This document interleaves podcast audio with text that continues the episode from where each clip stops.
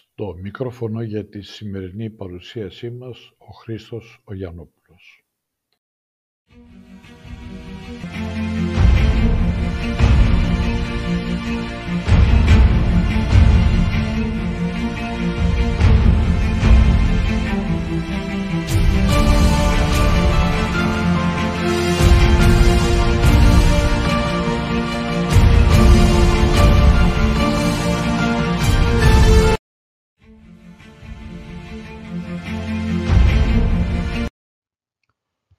Φίλες και φίλοι, μετά την ανάλυση των φορολογικών διατάξεων των άρθρων 15 και 15α του νόμου 474 του 2013 ε, σχετικά με τα My Data της Ανεξάρτητης Αρχής Δημοσίων Εσόδων ας ε, αναλύσουμε λίγο έναν χρηστικό οδηγό που θα σας φανεί ε, χρήσιμος από ό,τι πιστεύουμε πάνω στις βασικότερες διατάξεις των ε, άρθρων αυτών. Καταρχήν να δούμε ποιοι είναι οι υπόχρεοι. Ο νόμος μας λέει ότι οι υπόχρεοι είναι οι οντότητες του άρθρου 1 του νόμου 4308 του 2014 ανεξάρτητα μεγέθους αυτών και τρόπου έκδοσης και τήρησης των λογιστικών τους αρχείων μπορεί να είναι ατομικές επιχειρήσεις, ομόρθιμες εταιρείες, ετερόρθιμες εταιρείες, κοινωνίες, κοινοπραξίες, αστικές εταιρείες, συμμετοχικές, αφανείς εταιρείες και λοιπές περιπτώσεις όπως επίσης και οι ΕΠΕ, οι ανώνυμες εταιρείες, οι ΙΚΕ και οι εταιρείες που βρίσκονται υπό εκαθάριση.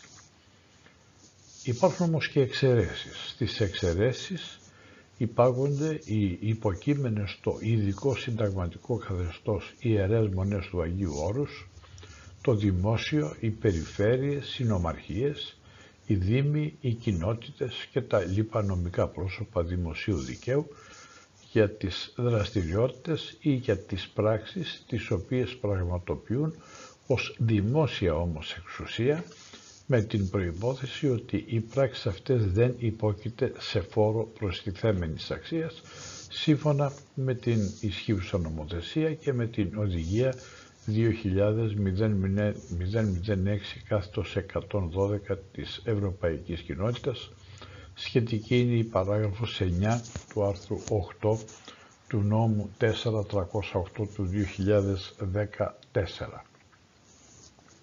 Επίσης μη υπόχρεοι που δεν ανήκουν όμως στην προηγούμενη κατηγορία αλλά έχουν μία ίδια μορφία είναι οι αγρότες του ειδικού καθεστώτος φόρου προσθέμενης αξίας, οι δημόσιοι ή ιδιωτικοί υπάλληλοι ή συνταξιούχοι που είναι συγγραφείς ή εισηγητές εκπαιδευτικών προγραμμάτων και σεμιναρίων, εφόσον δεν ασκούν άλλη επιχειρηματική δραστηριότητα, και τα φυσικά πρόσωπα τα οποία ευκαιριακά και ως παρεπόμενη απασχόληση πολλούν προϊόντα ή παρέχουν υπηρεσίες εφόσον οι συναλλαγές αυτές δεν υπερβαίνουν το ποσό των 10.000 ευρώ ετησίως.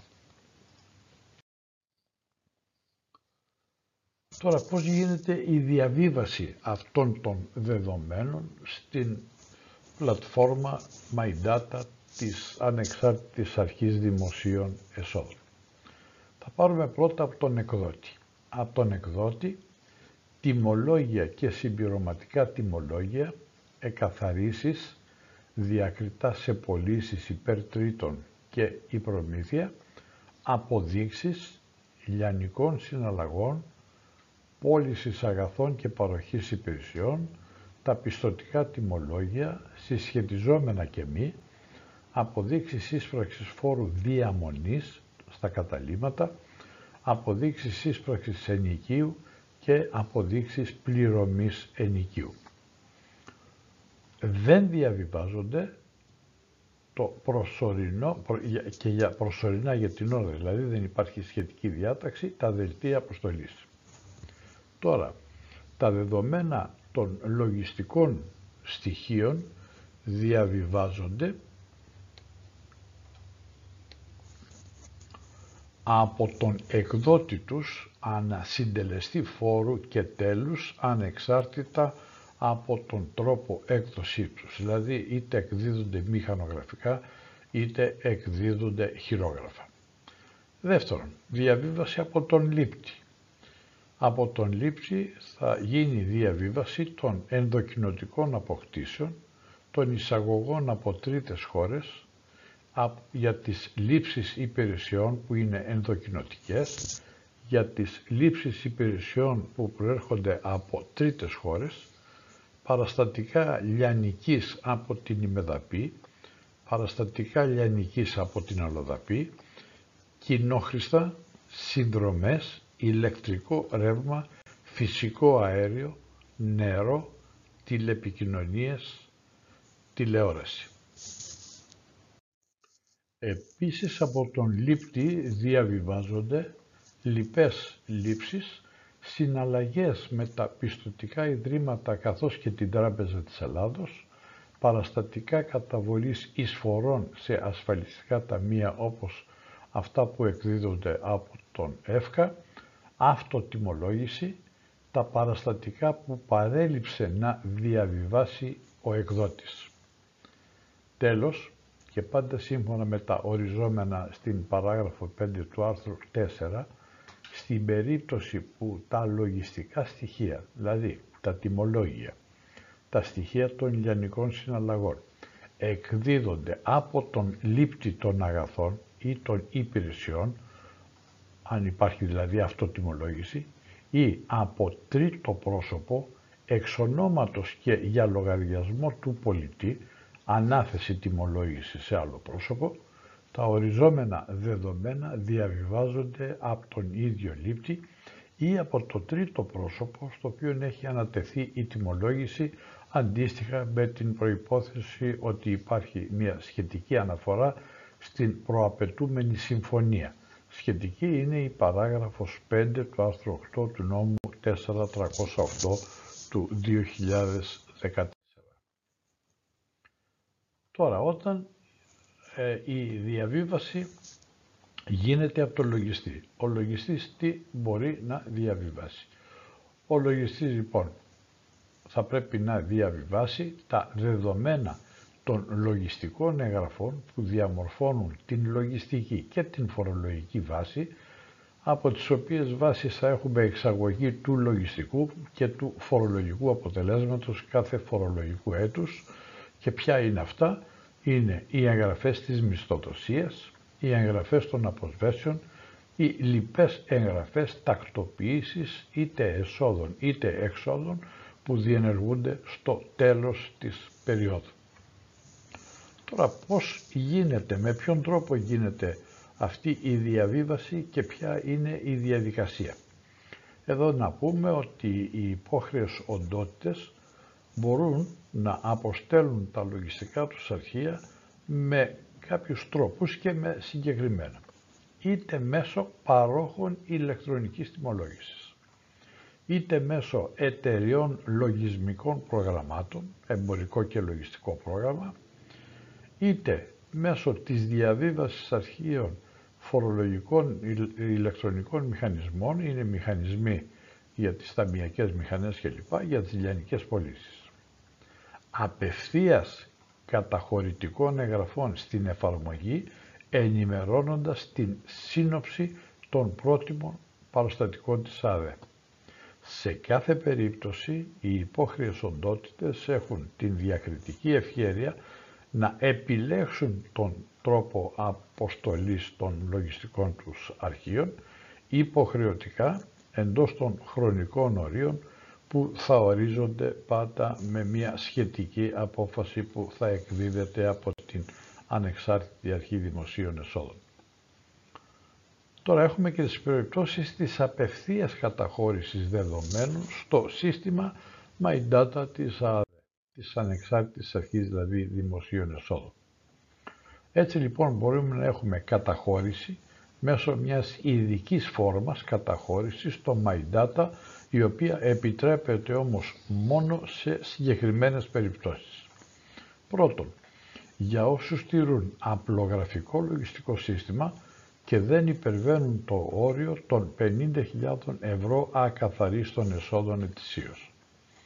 Εξαιρετικά τώρα, για τα χρόνια 2020 και 2021 τα ακαθάριστα έσοδα προσδιορίζονται με βάση τη δήλωση φορολογίας εισοδήματος των φορολογικών ετών 2018 και 2019 αντίστοιχα. Για όσους εκδίδουν έως και 50 τιμολόγια πώλησης, ανεξαρτήτως του τηρούμενου λογιστικού συστήματος, όπως το πλήθος αυτών των τιμολογίων προκύπτει από τα δεδομένα που διαβιβάστηκαν στην πλατφόρμα MyData μέχρι το τέλος του προηγούμενου ημερολογιακού έτους. Αλλά και εδώ υπάρχει μία εξαίρεση ότι για τα χρόνια 2020 και 2021 λαμβάνεται υπόψη μόνο το πλήθος των τιμολογίων με βάση τις υποβληθήσεις καταστάσεις φορολογικών στοιχείων πελατών ΜΥΦ του 2019. Τώρα στις περιπτώσεις των ηλεκτρονικών βιβλίων και των βιβλίων με τα ελληνικά λογιστικά πρότυπα. Τα ηλεκτρονικά βιβλία, να πούμε καταρχήν ότι, και είναι σημαντικό, ότι τα ηλεκτρονικά βιβλία δεν αντικαθιστούν την υποχρέωση για τήρηση βιβλίων λογιστικών αρχείων σύμφωνα με τα ε, ελληνικά λογιστικά πρότυπα.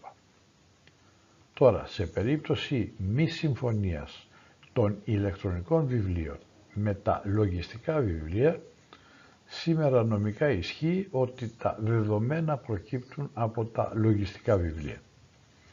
Στο μέλλον θα δούμε. Τα ηλεκτρονικά βιβλία είναι ένα ηλεκτρονικό αντίγραφο των λογιστικών βιβλίων που δεν αντικαθιστά το πρωτότυπο. Στο μέλλον βέβαια πιστεύουμε ότι θα μπει ένα θέμα, θα προκύψει ζήτημα για το κομμάτι αυτό, για το αν μπορεί κανείς να επικαλεστεί ε, είτε τα ηλεκτρονικά βιβλία είτε τα βιβλία των ελληνικών λογιστικών προτύπων έναντι σφαλμάτων, αυλεψιών των λογιστικών του βιβλίων. Επίσης τυχόν απώλεια των λογιστικών αρχείων του ίσως να μπορεί να θεραπευτεί από τα ηλεκτρονικά βιβλία τα οποία πλέον θα τηρούνται. Είναι γνωστό ότι σήμερα στους φορολογικούς ελέγχους ε, είναι υποχρέωση να προσκομίζονται και τα παραστατικά και τα βιβλία. Τώρα αν κάποιος χάσει τα λογιστικά του βιβλία ε, και εφόσον θα υπάρχουν τα ηλεκτρονικά πιθανόν ο νομοθέτης να πάρει μία θέση πάνω σε αυτό το θέμα τι θα προσκομιστεί στον οποιονδήποτε φορολογικό έλεγχο. Να δούμε λίγο για τις λιανικές πωλήσεις αγαθών και υπηρεσιών και όχι για τις χοντρικές. Εδώ λοιπόν έχουμε στοιχεία λιανικής που εκδίδονται μηχανογραφικά ή χειρόγραφα χωρίς την υποχρέωση χρήσης φορολογικού ηλεκτρονικού μηχανισμού. Σε αυτή την περίπτωση αναλυτικά ανά στοιχείο λιανικής μέχρι 31 Δεκάτου του 2020 συγκεντρωτικά. Στην περίπτωση που έχουμε στοιχεία λιανικής που εκδίδονται μέσω παρόχου υπηρεσιών ηλεκτρονικής έκδοσης στοιχείων. Εδώ θα διαβιβαστούν αναλυτικά αναστοιχείο λιανικής. Και η τρίτη περίπτωση που έχουμε στοιχεία λιανικής που εκδίδονται με την χρήση φορολογικού ηλεκτρονικού μηχανισμού και άλλες σχετικές κατηγορίες, εδώ θα πρέπει να είναι αναλυτικά αναστοιχείο λιανικής η διαβίβαση πώλησης μέσω απευθείας διασύνδεσης των φορολογικών ηλεκτρονικών μηχανών, μηχανισμών με την ΑΑΔΕ. Ε, μπορούμε να τα στείλουμε συγκεντρωτικά αναμίνα με τους τρόπους που προβλέπονται από τις διατάξεις του νόμου, δηλαδή με τους παρόχους υπηρεσιών ηλεκτρονικής τιμολόγησης. Και δεύτερον, επίσης, εφόσον χρησιμοποιούμε και ε, δύναται να έχουμε εμπορικό λογιστικό ε, πακέτο που χρησιμοποιούν οι οντότητες και διασυνδέονται με την Ανεξάρτητη Αρχή Δημοσίων Εσόδων. Η τρίτη δυνατότητα είναι με ειδική φόρμα καταχώρησης που είναι προσβάσιμη μέσω του διαδικτυακού τόπου της Ανεξάρτητης Αρχής Δημοσίων Εσόδων, αποκλειστικά όμως για τις οντότητες που τηρούν απλογραφικό λογιστικό σύστημα και δεν υπερβαίνουν τα 50.000 ευρώ ακαθάριστα έσοδα το χρόνο και δεύτερον για τις περιπτώσεις για τις οντότητες οι οποίες εκδίδουν έως και 50 τιμολόγια πώλησης ανεξαρτήτως του τηρούμενου λογιστικού συστήματος. Για τα τιμολόγια πώλησης αγαθών και υπηρεσιών. Εδώ η πρώτη περίπτωση είναι να γίνει η διαβίβαση μέσω των παρόχων υπηρεσιών ηλεκτρονικής τιμολόγησης. και βέβαια αν δεν ε, μας έχει μείνει στην μνήμη μας ποιος είναι ο πάροχος υπηρεσιών ηλεκτρονικής τιμολόγησης. Καταρχήν την ευθύνη να διαβιβαστούν την έχει η οντότητα. Η οντότητα όμως, η οποία είναι φορολογικά υπόχρεη, μπορεί να αναθέσει σε έναν άλλον, σε μια άλλη οντότητα, την διαβίβαση αυτών των ε, στοιχείων, η οποία η άλλη οντότητα ονομάζεται πάροχος υπηρεσιών ηλεκτρονικής τιμολόγησης. Έτσι λοιπόν μέσω του παρόχου υπηρεσιών ηλεκτρονικής τιμολόγησης μπορούμε να σταλούν τα δεδομένα τιμολογίων. Ε, οι οντότητες που χρησιμοποιούν τον τρόπο αυτό δεν επιτρέπεται να διαβιβάζουν δεδομένα των παραστατικών αυτών με κάποιον από τους λοιπούς τρόπους. Από τη στιγμή δηλαδή που θα αναθέσουμε σε πάροχο δεν μπορούμε να χρησιμοποιήσουμε άλλον τρόπο. Η δεύτερη περίπτωση διαβίβασης είναι μέσω των προγραμμάτων διαχείρισης επιχειρήσεων που είναι τα εμπορικά και τα λογιστικά ε, προγράμματα που χρησιμοποιούν οι οντότητες και που διασυνδέονται με την Ανεξάρτητη Αρχή Δημοσίων Εσόδων. Η τρίτη περίπτωση είναι μέσω ειδικής φόρμας καταχώρησης της εφαρμογής των ηλεκτρονικών βιβλίων που είναι προσβάσιμη μέσω του διαδικτυακού τόπου της ΑΕΔ. Αλλά εδώ όμως όπως είπαμε και πριν αποκλειστικά. Έχουμε προϋποθέσεις που μπορούν ποιοι; Όσοι τηρούν το απλογραφικό λογιστικό σύστημα και έχουν ακαθάριστα έσοδα μέχρι 50.000 ευρώ, όσοι εκδίδουν έως και 50 τιμολόγια πώλησης ανεξαρτήτως τηρούμενου λογιστικού συστήματος. Τα πιο πάνω που αναφέραμε για τους σκοπούς της διαβίβασης εξετάζονται στο τέλος κάθε ημερολογιακού έτους με βάση το ακαθάριστο έσοδο όπως αυτό προκύπτει από την πλατφόρμα MindData και ισχύουν καθ' όλη τη διάρκεια του επόμενου έτους εντός του οποίου πραγματοποιείται η ηλεκτρονική διαβίβαση. Δηλαδή στο τέλος κάθε χρόνου θα έχουμε τα στοιχεία αν έχουμε μέχρι 50.000 ευρώ ακαθάριστα έσοδα ή αν στον, στον χρόνο αυτό έχουμε εκδώσει έως 50 τιμολόγια ανεξαρτήτως τηρούμενου λογιστικού συστήματος. Εάν τα στοιχεία αυτά υπάρχουν τότε θα μπορούμε με αυτή την ειδική φόρμα να κάνουμε την διαβίβαση. Εξαιρετικά. Για τα έτη 2020 και 2021, το είπαμε και πριν, τα ακαθάριστα έσοδα προσδιορίζονται με βάση τη δήλωση φορολογίας εισοδήματος φορολογικού έτους 2018 και 2019 αντίστοιχα και δεύτερον για τα χρόνια αυτά 20 και 21 λαμβάνεται υπόψη μόνο το πλήθος των τιμολογίων με βάση τις υποβληθήσεις καταστάσεις φορολογικών στοιχείων πελατών σύμφωνα με την απόφαση της ΠΟΛ 1022 του 2014. Τέταρτη περίπτωση μέσω των φορολογικών ηλεκτρονικών μηχανισμών για τις λιανικές συναλλαγές. Ειδικά για όσες περιπτώσεις προβλέπεται από την κείμενη νομοθεσία η απευθείας διασύνδεση των φορολογικών ηλεκτρονικών μηχανισμών με την ΑΔΕ δεν επιτρέπεται η διαβίβαση παραστατικών λιανικών συναλλαγών με άλλο τρόπο. Τώρα καλά τα είπαμε ποια είναι τα, οι διαδικασίες και πώς γίνεται ο τρόπος της διαβίβασης των δεδομένων. Να πούμε όμως τώρα και ποια είναι τα δεδομένα που διαβιβάζονται. Έτσι λοιπόν να τα απαριθμίσουμε. Τα δεδομένα που διαβιβάζονται είναι ο αριθμός φορολογικού μητρώου. Είναι η χώρα προέλευσης είτε του, του εκδότη είτε του λήπτη. Το είδος του παραστατικού. Η ημερομηνία, η σειρά του παραστατικού, εφόσον υπάρχουν διακεκλημένες σειρές, ο αριθμός, ο αριθμός εγκατάστασης, η καθαρή αξία, ο φόρος προστιθέμενης αξίας, η παρακράτηση φόρου, λυπή φόρη, χαρτόσημο, λιπά τέλη, κρατήσεις υπερφορέων του δημοσίου. Ποιοι είναι οι υπόχρεοι διαβίβασης δεδομένων; Είναι πρώτα ο εκδότης, μετά ο λήπτης, τρίτον ο λογιστής, τέταρτον ο πάροχος υπηρεσιών ηλεκτρονικής τιμολόγησης.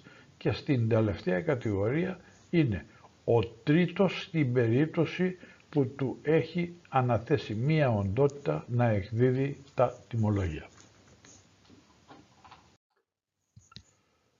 Έχουμε και το χρόνο διαβίβασης. Καλά τα είπαμε μέχρι εδώ, είπαμε ποια θα στείλουμε, είπαμε πώς θα τα στείλουμε, αλλά δεν έχουμε πει ακόμα το πότε θα τα στείλουμε. Δηλαδή ο χρόνος διαβίβασης των στοιχείων και των παραστατικών. Έτσι λοιπόν να τα δούμε ένα-ένα. Να δούμε πρώτα τον χρόνο διαβίβασης των δεδομένων που αφορούν έσοδα από χοντρικές πωλήσεις.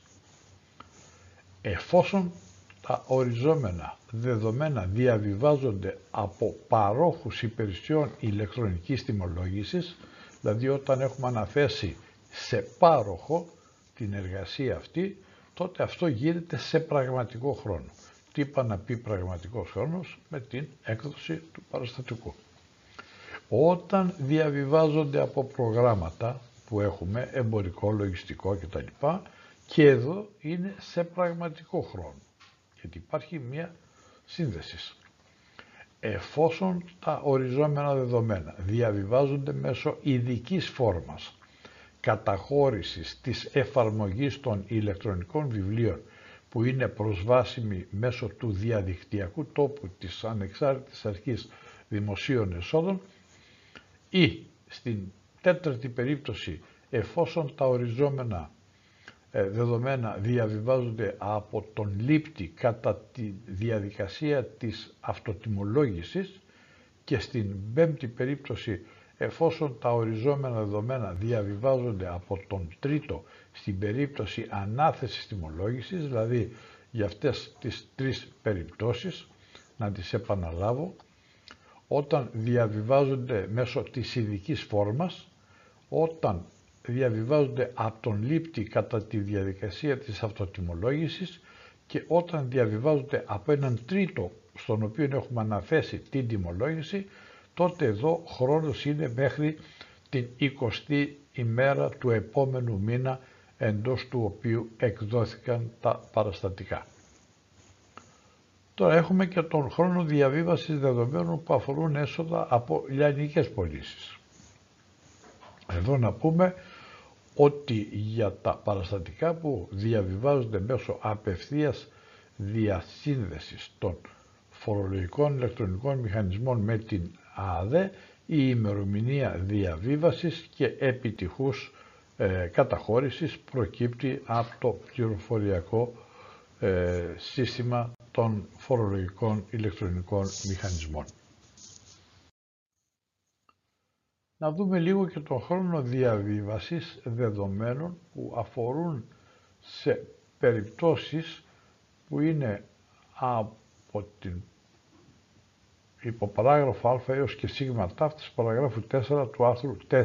Δηλαδή, όταν έχουμε ενδοκινοτικές αποκτήσεις, όταν έχουμε εισαγωγές από τρίτες χώρες, όταν έχουμε λήψη υπηρεσιών ενδοκινοτικές, όταν έχουμε λήψη υπηρεσιών από τρίτες χώρες, όταν έχουμε παραστατικά λιανικής από την ημεδαπή, παραστατικά λιανικής από την αλλοδαπή, κοινόχρηστα, συνδρομές, ηλεκτρικό ρεύμα, φυσικό αέριο, νερό, τηλεπικοινωνίες, τηλεόραση, συναλλαγές με τα πιστοτικά ιδρύματα καθώς και την Τράπεζα της Ελλάδος, παραστατικά καταβολής εισφορών σε ασφαλιστικά ταμεία όπως αυτά που εκδίδονται από τον ΕΦΚΑ.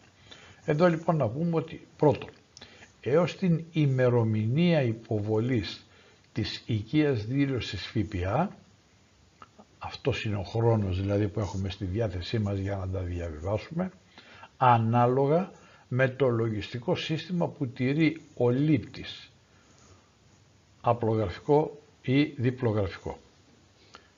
Η δεύτερη περίπτωση είναι εντός δύο μηνών από την λήξη της προθεσμίας υποβολής της δήλωσης φόρου προσθέμενης αξίας των τηρούντων αποκλειστικά απλογραφικό λογιστικό σύστημα.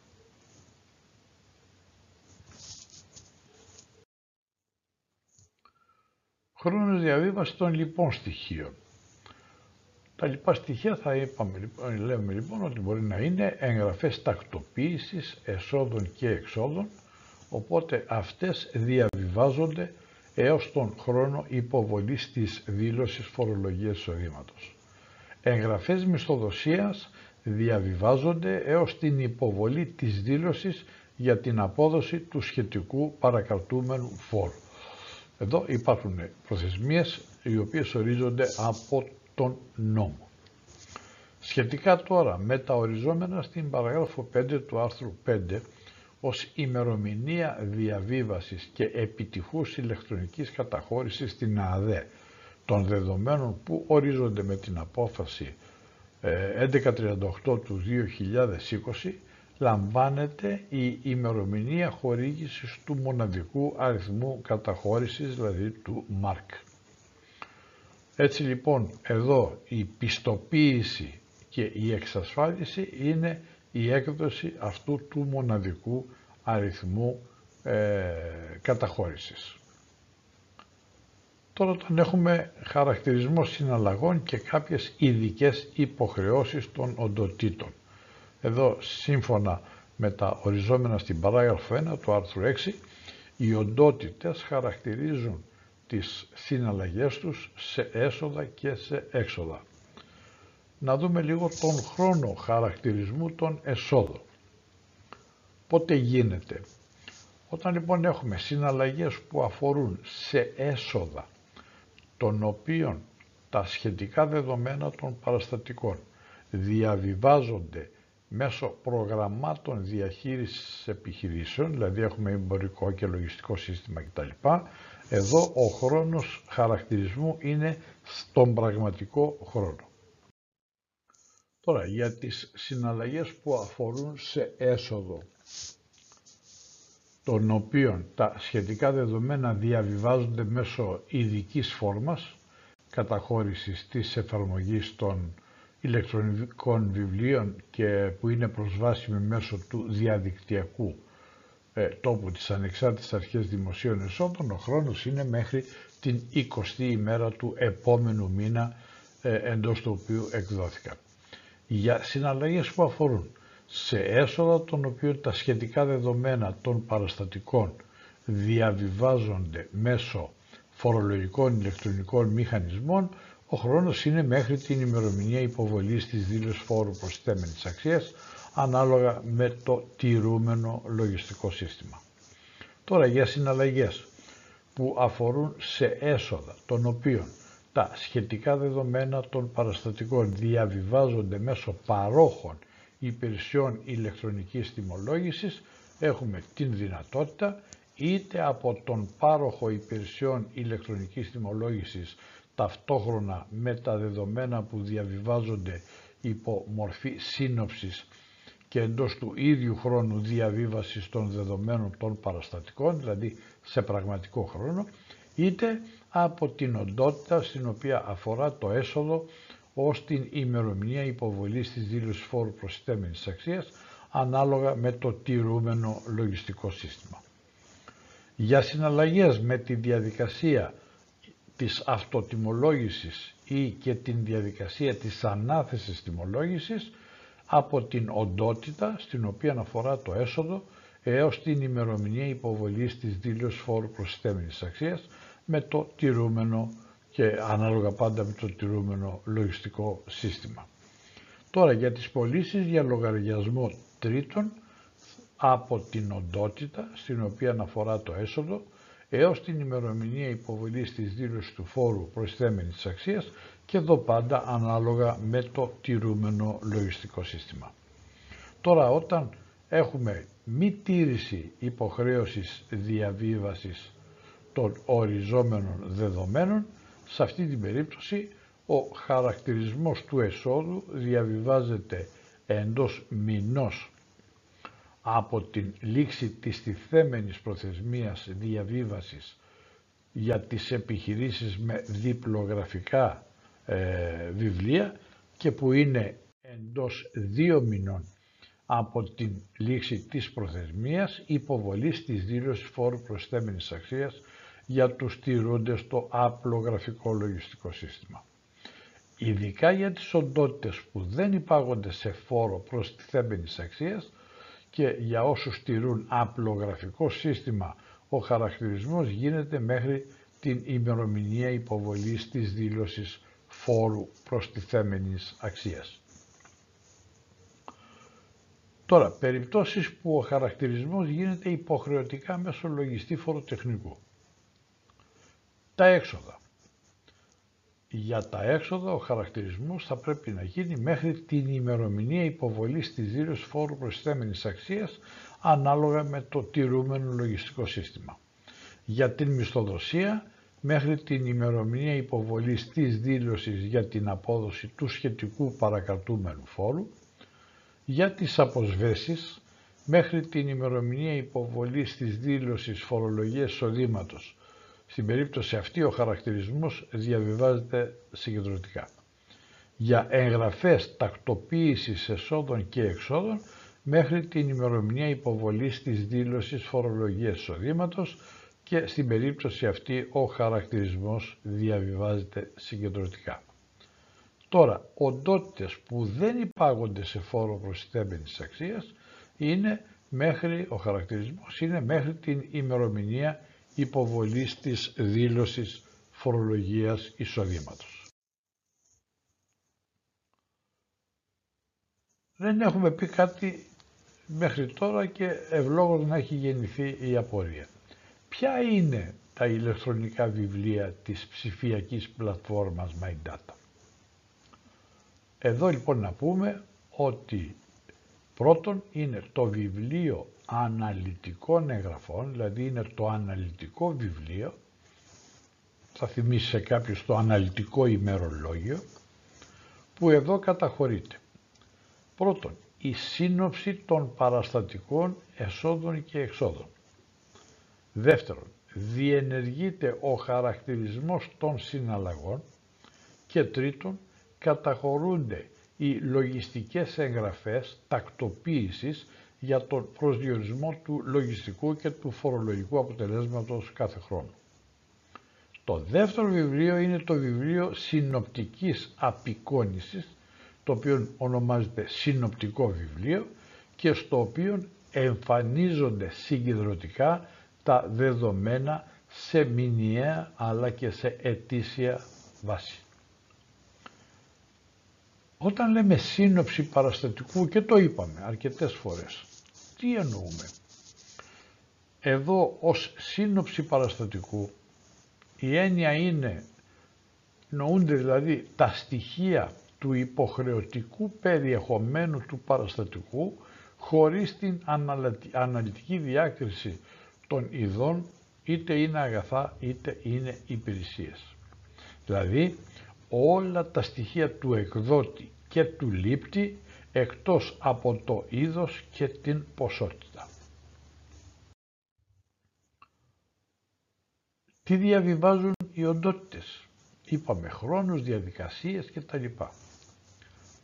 Ο εκδότης διαβιβάζει τη σύνοψη και τον χαρακτηρισμό των συναλλαγών όλων των παραστατικών αντικριζόμενων ημί που εκδίδει είτε αναφέρεται σε χοντρική είτε σε λιανική εμπορία ή σε παροχή στην ημεδαπή είτε στην αλλοδαπή. Ο λήπτης. Ο λήπτης διαβιβάζει τον χαρακτηρισμό των συναλλαγών για τα αντικριζόμενα παραστατικά, διαβιβάζει τον χαρακτηρισμό των συναλλαγών των μη αντικριζόμενων παραστατικών η μεδαπής αλλοδαπής που λαμβάνει. Όλοι, και ο εκδότης και ο λήπτης, διαβιβάζουν τις λογιστικές εγγραφές, την τακτοποίηση εσόδων-εξόδων, τη διαμόρφωση του λογιστικού και του φορολογικού τους αποτελέσματος. Από όλα αυτά λοιπόν που είπαμε μέχρι τώρα, να δούμε τι διαπιστώσεις έχουμε κάνει και τι συμπεράσματα. Ορισμένα από αυτά μπορεί να είναι υποκειμενικά του ομιλούντος. Άρα λοιπόν, σκοπός εισαγωγής του MyData είναι η συμφωνία των λογιστικών αρχείων των υπόχρεων επιχειρήσεων με τα ηλεκτρονικά βιβλία της Ανεξάρτητης Αρχής Δημοσίων Εσόδων. Με τη σειρά τους τώρα, τα ηλεκτρονικά βιβλία θα επαληθεύουν τις φορολογικές δηλώσεις των υπόχρεων. Σε μεταγενέστερη φάση βέβαια είναι δυνατόν να ισχύει, να ισχύσει μάλλον η αυτόματη συμπλήρωση ορισμένων φορολογικών δηλώσεων από τα ηλεκτρονικά βιβλία της ΑΔΕ.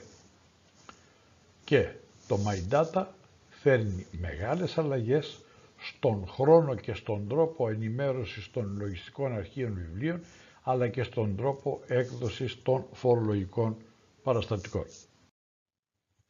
Τώρα, μακροπρόθεσμοι στόχοι, δηλαδή σε μια δεύτερη φάση, από την καθιέρωση των ηλεκτρονικών βιβλίων θα τολμούσαμε να πούμε ότι είναι η πλήρης καταγραφή των διακινήσεων αγαθών για επιχειρηματικές δραστηριότητες, δελτία αποστολής, ο έλεγχος συνάφειας τιμολόγησης της διακίνησης αγαθών μέσω της συσχέτισης των δελτίων αποστολής με τα εκδιδόμενα τιμολόγια, ο έλεγχος συνάφειας των πιστοτικών τιμολογίων με τα συναφή χρεωστικά παραστατικά ή με τα δελτία αποστολής επιστροφής πολυθέντων και η αυτόματη συμπλήρωση βέβαια των φορολογικών δηλώσεων μέσω των ηλεκτρονικών βιβλίων.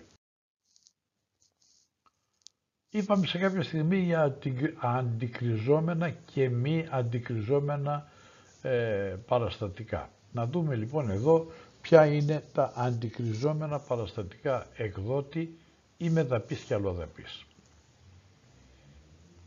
Είναι το τιμολόγιο πώλησης, το τιμολόγιο παροχής υπηρεσιών, ο τίτλος κτήσης, το πιστοτικό τιμολόγιο, το στοιχείο αυτοπαράδοσης ιδιοχρησιμοποίησης, το παραστατικό διακίνησης, το παραστατικό διακίνησης ποσοτικής παραλαβής, συμβόλαιο έσοδο, ειδικό στοιχείο έσοδο, απόδειξη ίσπραξης και κατηγορίες παραστατικών. Τα μη αντικριζόμενα παραστατικά, λήπτη παραστατικών, εδώ αφορούν παραστατικά που οι οντότητες έλαβαν από μη υπόχρεες οντότητες ή μεδαπής, παραδείγματος χάρη εύκα, ή αλλοδαπής, παραδείγματος χάρη ενδοκινοτικές αποκτήσεις ή εισαγωγές, δηλαδή έξοδα και αγορές. Εδώ είναι λήψη παραστατικών λιανικής, δαπάνες με αποδείξεις λιανικής πώλησης ή αποδείξεις παροχής υπηρεσιών ή άλλο ταμιακό παραστατικό, είναι παραστατικό εξαιρούμενων οντοτήτων ή μεδαπής ή αλλοδαπής, τιμολόγια προμηθευτή εξωτερικού, είναι τιμολόγιο δημοσίου ή εύκα και λοιπόν υπηρεσιών, συμβόλαιο έξοδο, ειδικό στοιχείο έξοδο, δηλαδή απόδειξη πληρωμής. Τώρα όλα αυτά τα παραστατικά για το My Data έχουν και ένα όνομα και αυτό το όνομα δεν μπορεί να είναι τίποτα άλλο από έναν κωδικό. Έτσι λοιπόν για λήψη παραστατικών, το παραστατικό δηλαδή τα έξοδα αγορές λιανικών συναλλαγών ημεδαπής αλλοδαπής έχει ένα κωδικό 13.1. Παροχής υπηρεσιών λιανικών συναλλαγών ημεδαπής αλλοδαπής 13.02. Τα κοινόχρηστα 13.3. Οι συνδρομές 13.4. Τα παραστατικά χαρακτηριζόμενα από την οντότητα 13.30. Το πιστοτικό λιανικών συναλλαγών ημεδαπής ή αλλοδαπής 13.31. Έτσι λοιπόν και για τα λοιπά παραστατικά διαβιβαζόμενα από τον λήπτη υπάρχουν κάποιοι κωδικοί για κάθε ένα από αυτά. Για τα παραστατικά εξαιρούμενων οντοτήτων και εδώ υπάρχει ένας κωδικός για κάθε ένα από αυτά και εδώ να κάνουμε και μία επισήμαση ότι αν ο εκδότης δεν διαβιβάσει το παραστατικό εσόδου στην Ανεξάρτητη Αρχή Δημοσίων Εσόδων αν ο εκδότης δεν διαβιβάσει το τιμολόγιο εσόδου στην Ανεξάρτητη Αρχή Δημοσίων Εσόδων μέσα στην προθεσμία, τότε ο λήπτης, δηλαδή ο πελάτης, το καταχωρεί κατ' εξαίρεση ο ίδιος στο My Data. Η διαδικασία αυτή είναι ανάποδη και θα σημαίνει φορολογικό έλεγχο του ασυνεπούς εκδότη. Από εκεί και ύστερα, το τιμολόγιο πώλησης. Ανάλογα με τι τιμολόγιο υπάρχει, έχει και έναν κωδικό. Το τιμολόγιο παροχής υπηρεσιών, το ίδιο, ανάλογα με το είδος του τιμολογίου, έχει έναν κωδικό. Το ίδιο κωδικούς έχουν και οι τίτλοι χτίσης, τιμολόγιο αγοράς, αγρότη του ειδικού καθεστώτος και ούτω καθεξής. Και για τα λοιπά παραστατικά, δηλαδή στοιχείο αυτοπαράδοσης έχει έναν κωδικό, στοιχείο ιδιοχρησιμοποίησης έχει έναν κωδικό, ενίκεια έσοδο, ειδικό στοιχείο απόδειξης πραξιφόρου διαμονής για τα καταλήμματα έχουν όλα έναν κωδικό. Δελτίο αποστολής έχει και αυτό κωδικό αλλά δεν είναι για το 2021. Δελτίο αποστολής όχι για το 2021, παραστατικό διακίνηση κτλ ε, δελτίο αποστολής ποσοτικής παραλαβής, το πιστοτικό τιμολόγιο, όλα λοιπόν για τους εκδότες λιανικής μη αντικριζόμενα παραστατικά απόδειξη λιανικών συναλλαγών έχουν από έναν κωδικό για να μην σας ζαλίζω αυτά όταν θα τα χρειαστείτε θα τα δείτε από τα γραπτά που υπάρχουν.